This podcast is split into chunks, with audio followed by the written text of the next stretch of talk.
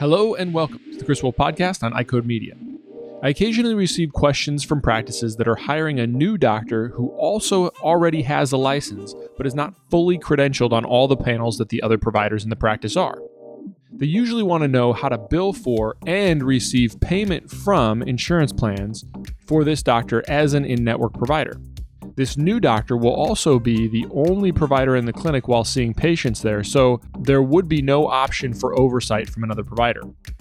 So, in order to answer this question, we've got to start by evaluating some specific situations. So, the new doctor is going to be a full time or part time permanent hire. Well, let's look at Medicare or CMS. Their rules say that doctors who are full or part time hires must be credentialed by Medicare in order to bill Medicare for their services. So that's pretty clear. The answer in this case would be no, they need to be fully credentialed.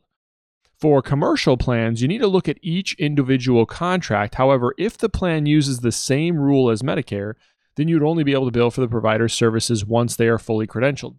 Some commercial plans will allow a provider list to be updated in credentials the practice rather than the individual provider.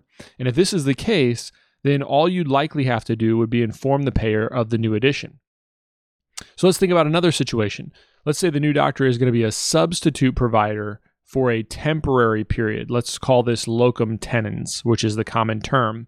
So, with locum tenens, this is a substitute physician who is providing care in the instance that the full time physician is not able to see patients or is not seeing patients. This may be due to any reason for the absence. Typically, the period that a non credential provider can see patients is for about two months or 60 days. So if we look at Medicare, they specifically say that the credentialed physician is allowed to bill and receive payment for a substitute physician service as though the credentialed physician performed them. Additionally, if there is a credentialed physician who has left your practice and unable to provide services, locum tenens bill, billing may also be used. The practice will denote this by u- utilizing a Q6 modifier to each CPT code on the claim, and there is a 60 day consecutive limit that applies for each locum physician. This starts with the first patient seen and continues for every day, even if the patients aren't seen certain days of the week or the locum physician has days off. After 60 days, the practice may no longer bill for that locum physician. New physician hires cannot be considered locum physicians and so that's that's important because that comes straight from from CMS. So again, it excludes this new physician hire. So what about commercial plans? Well, most follow similar rules as Medicare, but obviously you want to consult your contract and or specific provider manuals for those specific rules.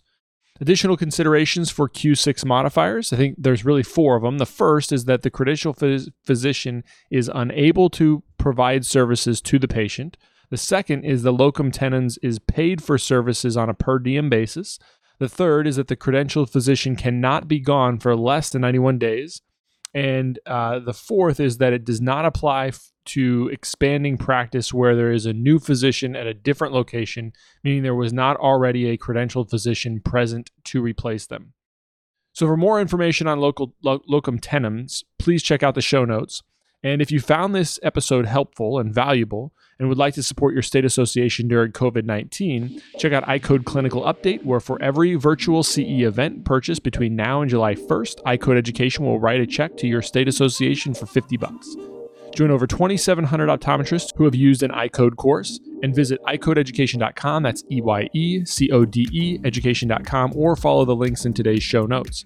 If you want a deeper understanding of locum tenens and as well as modifiers. You can find my comprehensive billing and coding course at eyecodeeducation.com. Additionally, please be sure to subscribe to the podcast, write a review, and share it with your friends. It's super helpful for us to keep the word out.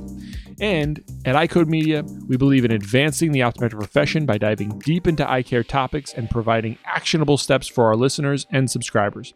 Have a great week. Talk to you soon.